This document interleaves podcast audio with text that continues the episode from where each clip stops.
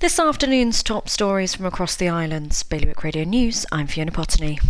A 2-year fraud investigation into a director at Guernsey's financial regulator should have never taken place.